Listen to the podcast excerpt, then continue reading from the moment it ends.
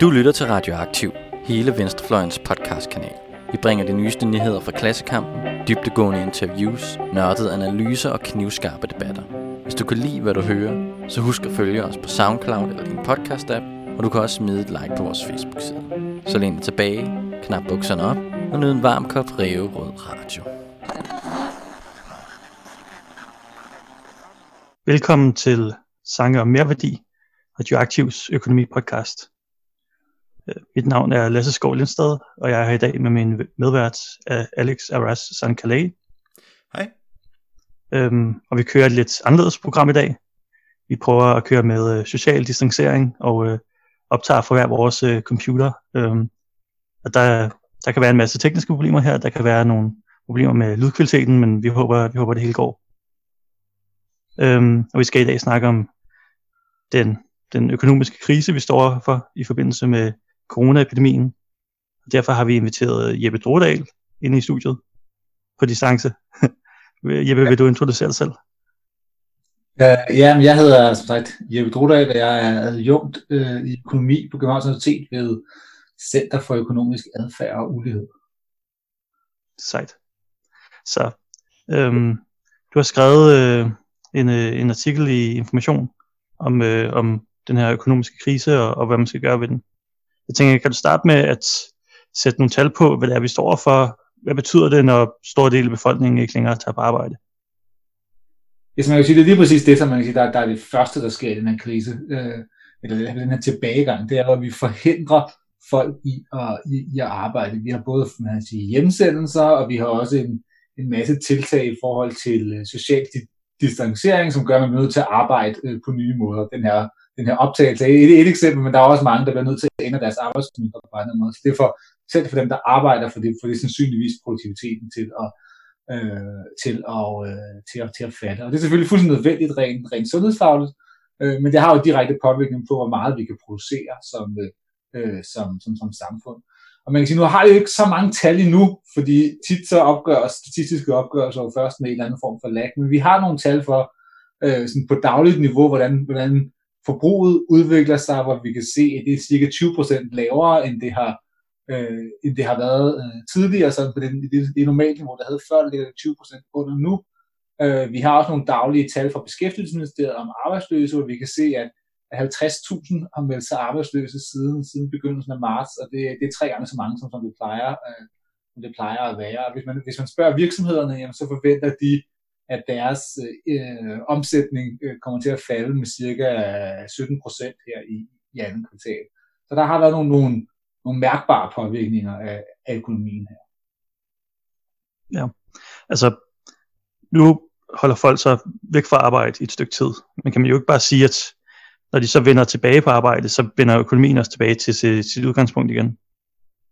Jo, man kunne sige, det her, man kunne håbe, at det her var lidt ligesom, at vi bare havde, havde trukket ned i, i, i en elastik, og så når vi slap den igen, så vendte den tilbage på, på, på niveauet, øh, som, som den var før.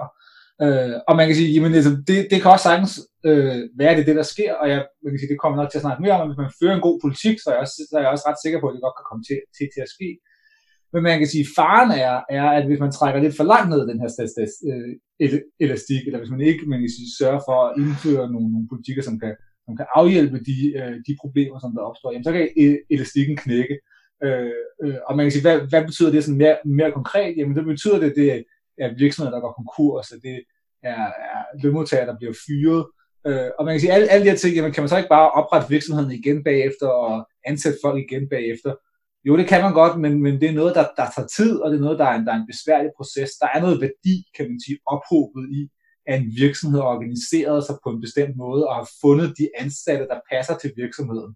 Øh, så, så bare at, øh, og man kan sige, at de ting går i stykker og så samle dem igen, det, det er ikke, øh, så simpelt er det ikke. Vi skal, vi skal virkelig undgå øh, konkurser og fyringer i så høj grad, som vi overhovedet kan, overhovedet kan gøre for at, for at undgå, at det her det er for lang, øh, langsigtede virkninger på økonomien. Ja, jeg har set dig bruge begrebet destruktiv destruktion over for Schumpeter's begreb kreativ destruktion.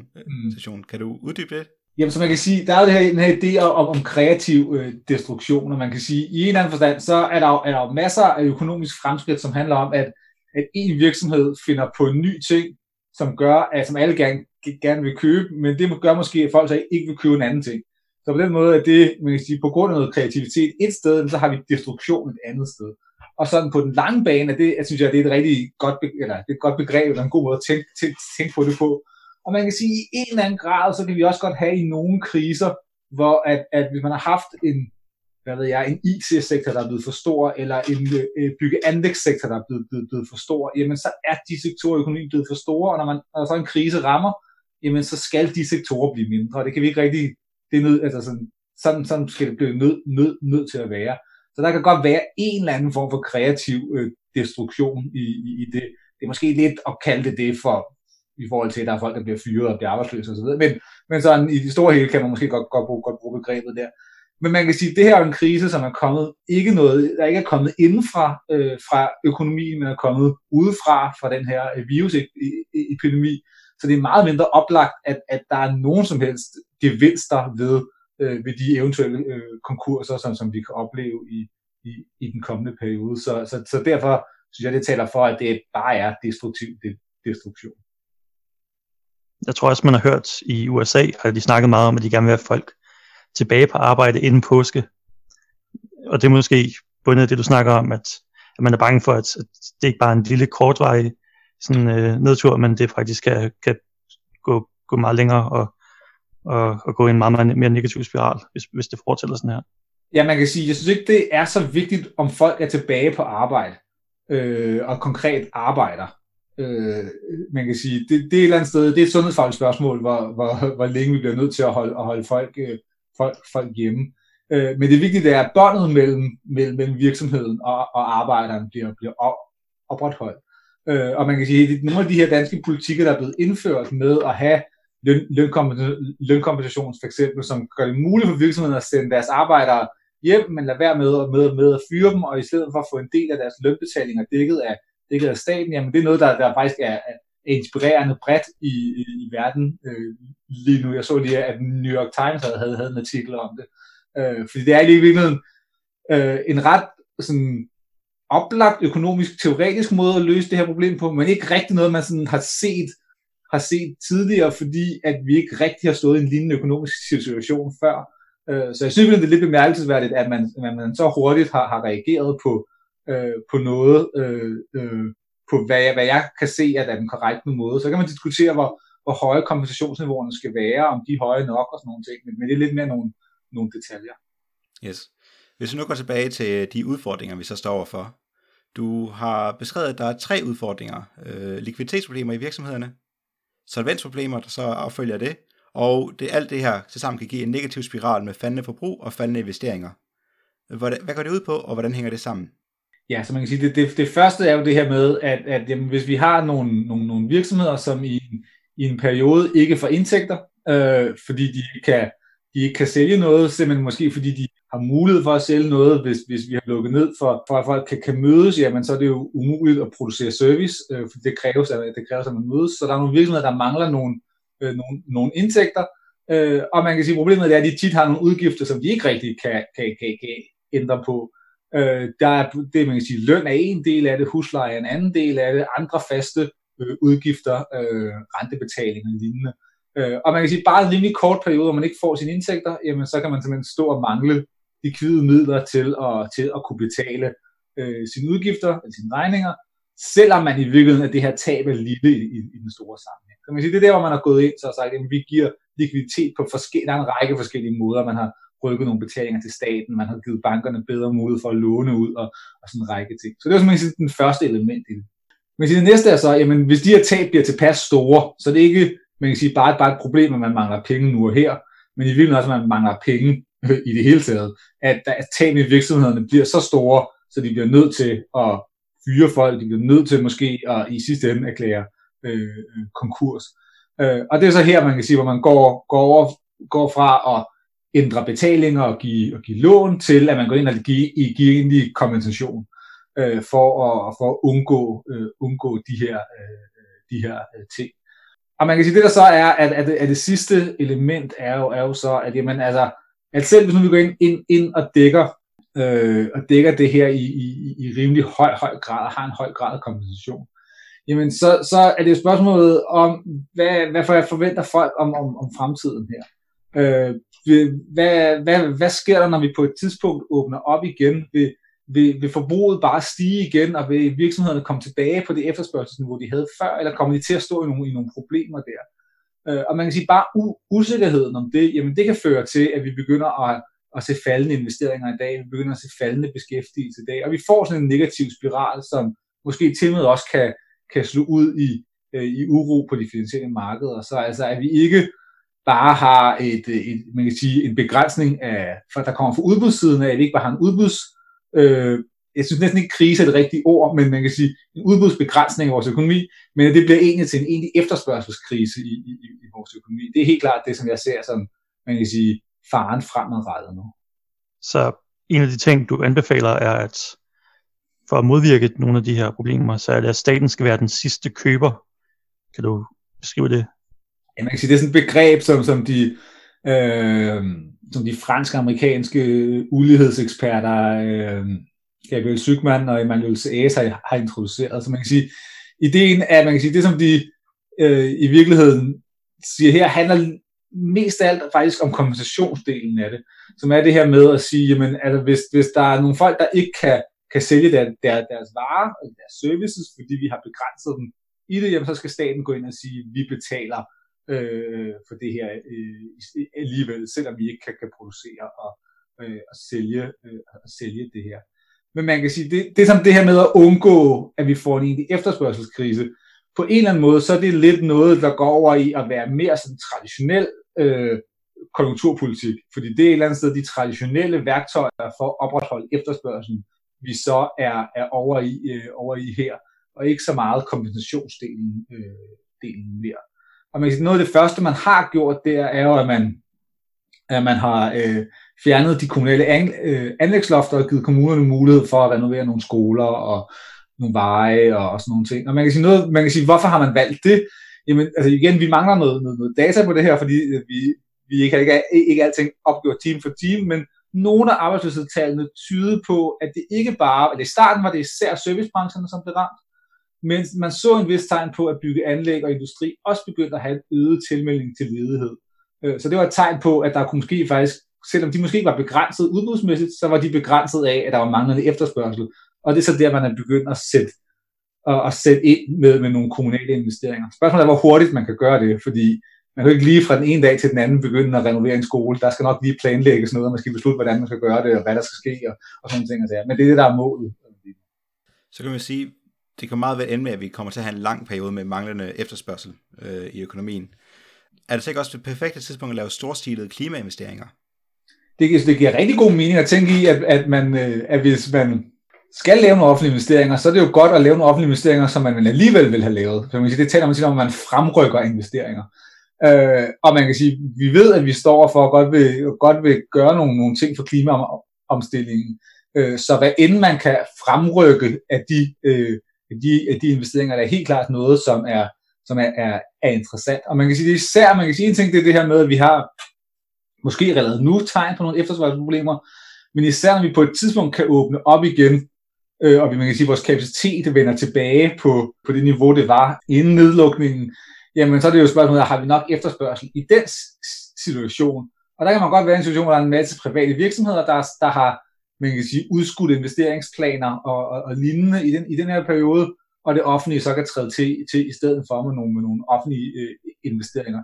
Men meget det kræver nok, at man allerede går i gang med at planlægge de, de ting nu. Øh, altså jeg, jeg, jeg, jeg er meget spændt på at se, hvad nu skal der være forhandlinger i den kommende uge i Finansministeriet om det her med en genåbning af dansk økonomi, og præcis hvad man kan, hvad man kan regne sig frem til her, hvad man kan fremrykke, hvor hurtigt de her, de her ting, ting, ting kan ske det kræver, at man har fingrene lidt mere nede i detaljerne, end jeg lige, øh, lige, lige har, men det tror jeg er noget, de arbejder på, øh, på højtryk øh, for at, at få nogle konkrete planer for. Altså, de initiativer, vi har diskuteret indtil videre, de handler jo stort set alle sammen om, at staten skal bruge en masse penge. Hvorvidt det er at forsikre folks lønninger, eller give tilskud, eller lave investeringer. Så det her bliver meget dyrt, tyder alting på. Øhm, har den danske stat råd til det, og hvordan skal vi forstå sådan begrænsningen i forhold til, hvad, hvad, hvor meget staten egentlig kan bruge? Mm. Det er jo et super, super vigtigt øh, spørgsmål. Jeg tror, det er et meget godt sted at starte, det er at sige, hvad er det samfundsmæssige tab i den situation, som vi har i her? Det samfundsmæssige tab, det er den tabte produktion, som vi har haft. Men det er noget, der fordi at vi har, har hjemsendelser og social distancering og så videre, så producerer vi mindre varer og services.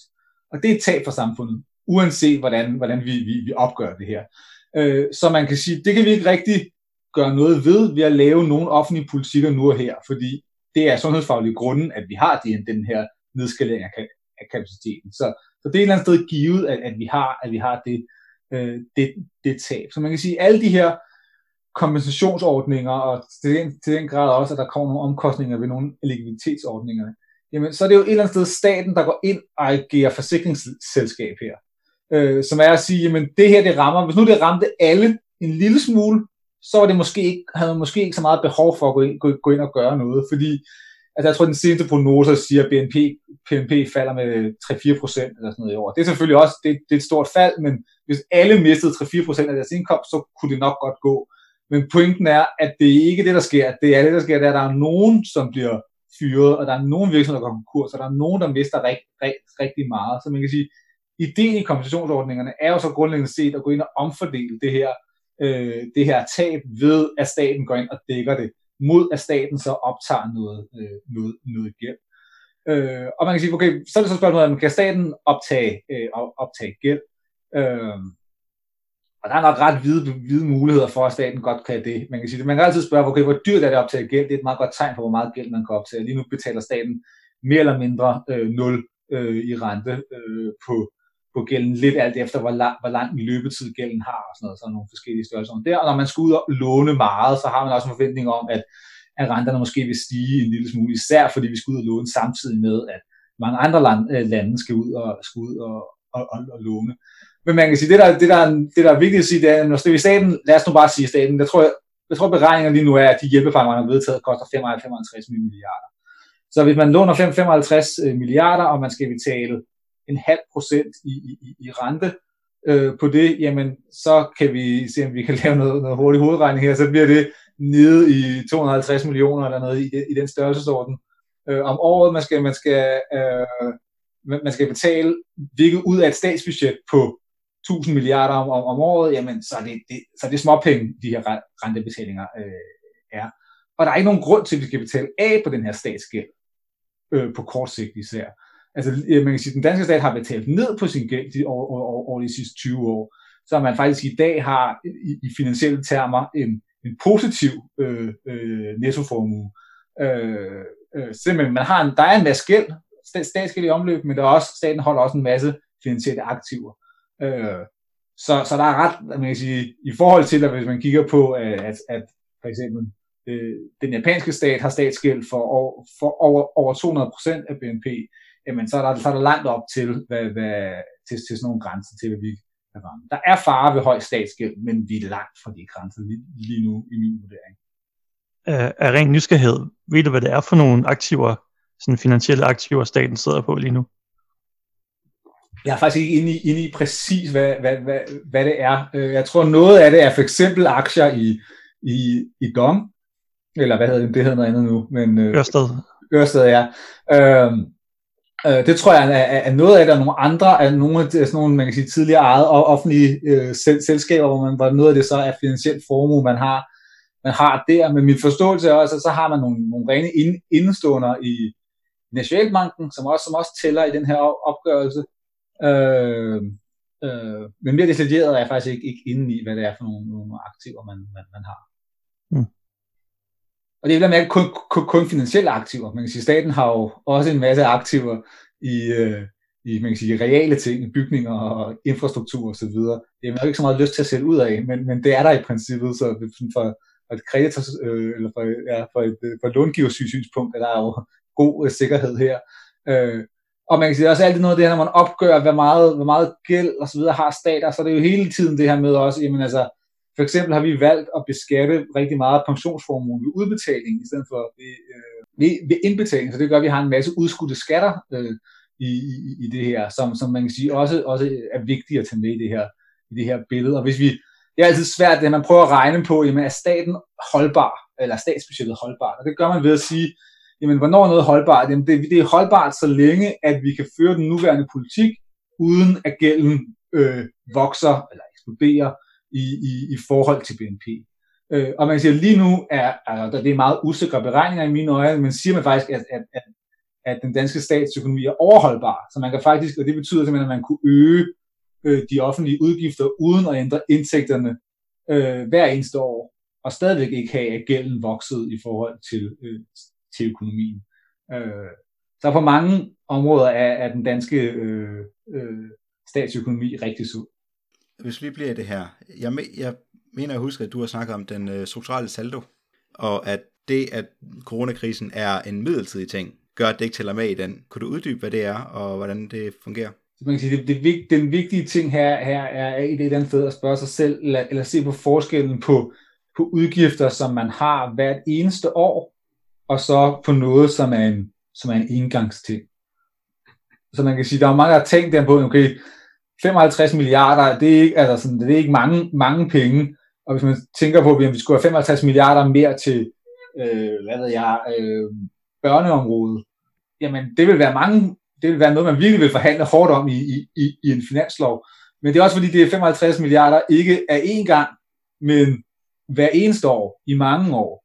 Øh, og det er noget, som man kan sige, man derfor skal indregne i, man kan sige, hvad er, den, hvad de grundlæggende strukturer er for statens budget. Altså, hvad er den strukturelle saldo, kalder man det så.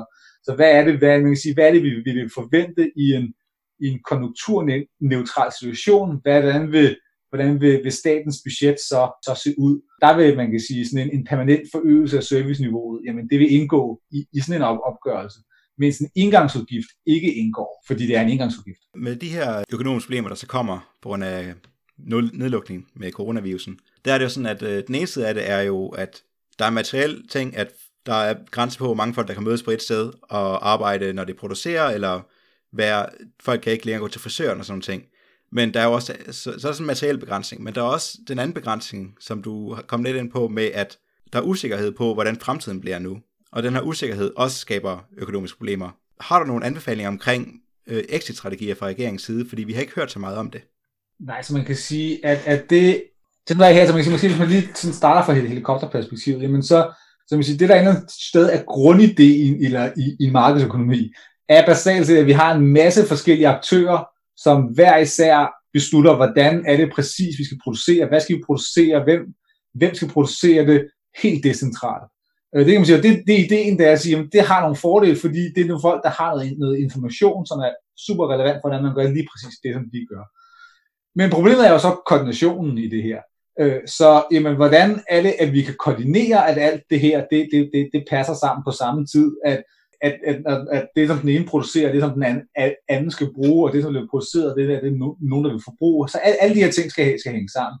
Øh, og man kan sige, det er en lidt rodet proces, og, og når så, at øh, man kan sige, når tingene får til, til at udvikle sig sådan relativt stabilt, jamen så, så, er, så håber vi på, at det har, at det har nogle, nogle gode outcomes. Men når så vi har, har, har et, et stort chok, som, som det her, den her virusepidemi er, øh, jamen så bliver der usikkerhed omkring om, jamen, hvad, hvad kommer der overhovedet til at ske fremover? Hvad kan jeg overhovedet forvente? Kommer, er, det, er det på de samme sammenhænge, der kommer til at være som tidligere, eller kommer der til at være nogle brancher, der bliver nødt nød til at blive lukket ned, og kan jeg få de, kan jeg få de forsyninger, jeg plejer at, at, at få, øh, kan alle produktionskæderne holdes, og, og alle sådan nogle ting er, er, der, er der kommer til at være usikkerhed omkring. Og man kan sige, det er, sådan, det er ikke et helt generelt resultat, men det er relativt tit i økonomiske modeller, at, at usikkerhed er, er problematisk, fordi at det får folk til at vente og se tiden an.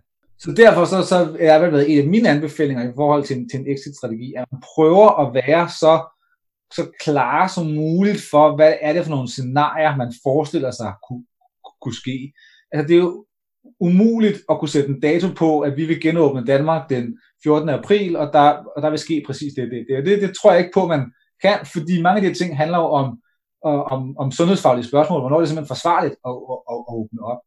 Øhm, men at kunne være mere klar om, hvad, hvad er det de nuværende forventninger øh, som, som regeringen i samarbejde med, med, med sundhedsmyndighederne vurderer vil være, vil være sandsynlige. Hvad, hvad, hvad er worst case scenarierne? Hvad er, øh, øh, hvad er det for nogle tegn, vi løbende vil, vil kunne se på, om vi er tættere på, på, på good case eller, eller bad case her, jamen det, øh, det tror jeg vil være med til at, at, øh, at skabe en større grad af, af sikkerhed i, øh, i, i økonomien, sådan så at man undgår, at, at investeringsbeslutninger udskydes, både for virksomheder, men, men i den sags skyld også for forbrugere, som, som ikke vil købe veje forbrugsgoder, altså biler og køleskabe, fryser og så videre, fordi de er usikre på, om de har, øh, hvad, hvad, hvad der er, der kommer, kommer, kommer til at ske øh, fremover. Man kan ikke undgå noget usikkerhed i en situation som det her, men så meget information som muligt, tror jeg er den bedste, øh, bedste løsning nu. Ja, en af de ting, vi kan se, det er jo, at den her krise, den rammer servicesektoren, at biografer, frisører og, og alt den slags, øh, og den rammer servicesektoren rigtig hårdt lige nu. Øhm, har vi set andre eksempler fra historien, hvor det er en krise er startet i servicesektoren på den her måde, eller er det her fuldstændig ukendt territorie? Jeg ved ikke, at man har nogle gode eksempler øh, på, hvor det sådan virkelig er fokuseret i en øh, i en sektor på samme, på samme måde. Man kan sige, at der har jo altså, en ned, nedgang i, i, øh, øh, i begyndelsen af, af, af årtusindet her havde fokus omkring i, i, IT-sektoren, særligt i, i, i USA, øh, og man kan sige, vores, vores seneste krise havde også udgangspunkt i, i store fald i, i aktiviteten i bygge- og anlægssektoren, men, men på samme måde at være noget, der er, hvor, hvor en sektor er så disproportionalt hårdt altså ramt, eller sådan, der, man kan sige, der er intet i, for, for for, for biografer nu. Det tror jeg ikke rigtigt, jeg lige kan komme på nogle sådan historiske paralleller til. Øh, men det kan være, der er nogle, nogle økonomiske historikere, der, der kan det. Øh. Klart. Øhm, jeg kan huske, dengang jeg havde, dengang jeg havde øh, makroøkonomi, så lærte jeg i hvert fald, at kriser, det, var, det skulle forstås som en sådan exogen chok. Og det stemmer vel meget godt overens med, at nu er der faktisk kommet et exogen chok den her gang ikke? Med, med en coronavirus. Exogen betyder kommer udenfra. Market. Ja. Ja, så man kan sige sådan, den, den, man kan, i hvert fald den simpleste måde at tænke over, hvordan, hvordan økonomien et eller andet sted øh, fungerer på, det er det her med, at, at der er en eller anden form for, form for stød, der kommer ud, ud, udefra, som, som destabiliserer systemet, øh, som, som, øh, som det er nu. Og der er, man kan sige, at det her er nok en af de, en af de klareste e, e, e- eksempler på det. Man kan også sige, at, at måske også nogle af øh, olieprisændringerne, de kraftige olieprisændringer i 70'erne var med til at udløse nogle, nogle priser her. Man har for den skyld også, det er så ikke rigtig udefra kommende stød, men med nogle af Feds beslutninger i, i starten af, af 80'erne for at bringe inflationen ned, hvor man virkelig satte renterne kraftigt i vejret, der også var med til at udløse en recession, som er mere klare udløsende faktorer i hvert fald for, for, for, for recessioner. Men man kan sige, spørgsmålet er, hvor, hvor, om det er den helt rigtige måde at, at, at, at tænke at, at, tænke, at tænke, tænke det på. Jeg er i hvert fald sådan, det, nu bliver det sådan mere øh, teoretisk, fagligt. Altså, sådan, jeg er i hvert fald interesseret i, jamen, hvordan kan man udvikle teorier, hvor, hvor, hvor det kan godt være, at det er øh, stød udefra, så, som skaber de her ting, men det er nogle, man kan sige, det er ikke de stød, der bestemmer, hvordan det hele, det hele ser ud. Så der, der er sådan en gammel metafor fra en norsk økonom, der hedder, hedder Ragnar Frisch, som, som sagde, at man skulle forestille sig økonomien lidt som en, som, som en flod, og så er der på, man kan sige, på bunden af floden, øh, flod, bunden, ja, hvad hedder det, det er også noget, det men ligger en mm. masse små sten. Så alle de her små sten, det er alle mulige små stød til, til økonomien, som hver især ikke har nogen struktur. Men så på overfladen af floden, jamen så kommer der nogle, nogle bølgeskuld. Øh, så man kan sige, at, at den måde økonomien udvikler sig på, ser forskelligt ud fra, de, for den for, for de stød, der kommer til, til økonomien. Så det er nogle endogene øh, bevægelser i økonomien, som, som er afgørende. Øh, og det, det tror jeg er interessant, og det er noget, man kan sige, jeg tror, vi bliver bedre og bedre til i den økonomiske modellering at, at have sådan, sådan en opfattelse. Og man kan sige, at oven i det, er lidt relateret til det, er der også mere og mere interesse i, at man kan sige, at et stød giver ikke én effekt på økonomien. Det afhænger af, hvordan økonomien er i det hele taget. Øh, så er der nogle ubalancer i økonomien, jamen så kan et stød få meget større effekter, end hvis der ikke er nogen ubalancer. Øh, og så er det jo så spørgsmålet om, hvordan, hvordan identificerer vi ubalancer? Øh, altså overdreven gældstagning i visse sektorer, tegn på prisbobler og lignende, er jo så ting, man vil prøve at, at identificere, hvor, hvor stabil er, er, er økonomien, hvor robust er, er økonomien i en given øh, øh situation. Jeg har set nogle folk beskrive, at coronavirusen bestemte, at, det, at krisen skete nu, og ikke for et halvt år siden, eller om et halvt år. Men det er ikke den, der har været grund til, at vi har været så sårbare. Altså man kan sige, vi, vi så en afmatning sådan globalt øh, i, i verdensøkonomien inden. Øh, så man kan sige, på en eller anden måde, så var der nogle af de her ting, der er, der er tilvejs. Altså sådan, og det er jo det er altid svært at vurdere de her ting, men, men, men der er mange, der har fremhævet for eksempel øh, høj gældsætning i virksomhederne, eller øh, høje aktiepriser inden de seneste fald her, som tegn på, at vi var et, i, i, et sted, hvor der ikke var balance i økonomien. Men, men det, er ikke, det er ikke sådan super åbenlyst for mig, at, at, det, at det er korrekt. Øh, man kan sige, både virksomhedens gældsætning og de høje øh, aktiepriser kan i høj grad ses som en, en konsekvens af, at vi har de her meget, meget lave renter. Øh, så i en eller anden forstand, så faktisk, man kan sige, hvis man skal korrigere for, hvor lave renterne er, så var aktiepriserne ikke specielt høje, inden, inden de her ting, ting skete. nu, nu, nu er de endnu lavere, så nu, så nu er de slet ikke høje i forhold, i forhold til renterne, som ikke rigtig har bevæget sig opad. Så på den måde synes jeg ikke, det er så åbenlyst, at der var store u- u- ubalancer inden, og, og jeg kan da rigtig se, at det endnu har haft nogen påvirkning af for eksempel virksomhederne er, er relativt øh, gældsatte. Det, det er ikke åbenlyst, at det har betydet noget for den udvikling, vi har set indtil videre.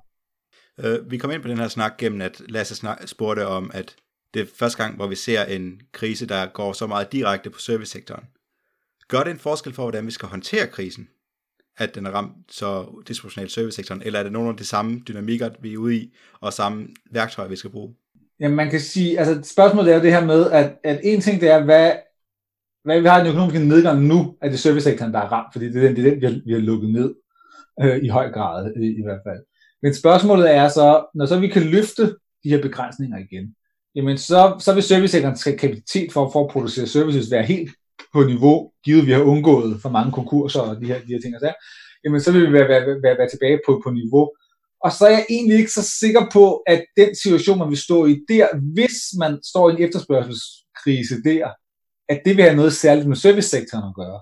Øh, fordi det vi typisk ved, det er, altså, at det der, det, der, det der rammes hårdt, hårdest, når, når vi har en efterspørgselskrise, når vi har usikkerhed, når vi har de her ting, jamen så er det især køb af veje, forbrugsgoder, investeringsbeslutninger, køb af maskiner øh, og sådan nogle ting, der bliver ramt.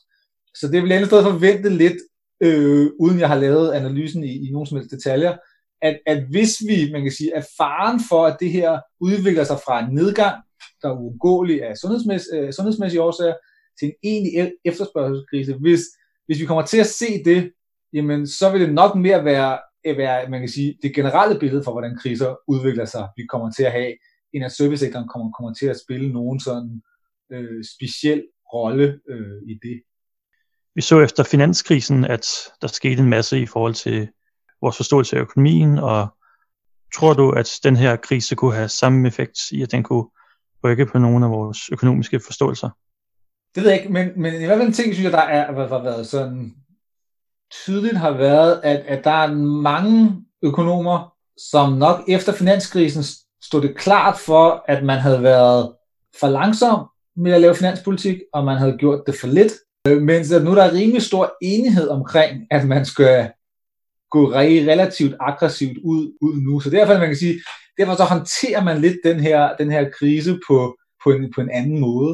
Så, altså man kan sige, så, så understreger det, i hvert fald for mig, selvfølgelig, altså man kan sige nødvendigheden af, af at af, at staten går ind og tager en dirigerende rolle øh, for økonomien i en situation, som, som, som vi står i. Det ved jeg ikke, om man kan sige noget sådan fundamentalt nyt, men det, det understreger det øh, i, i hvert fald øh, rimelig tydeligt.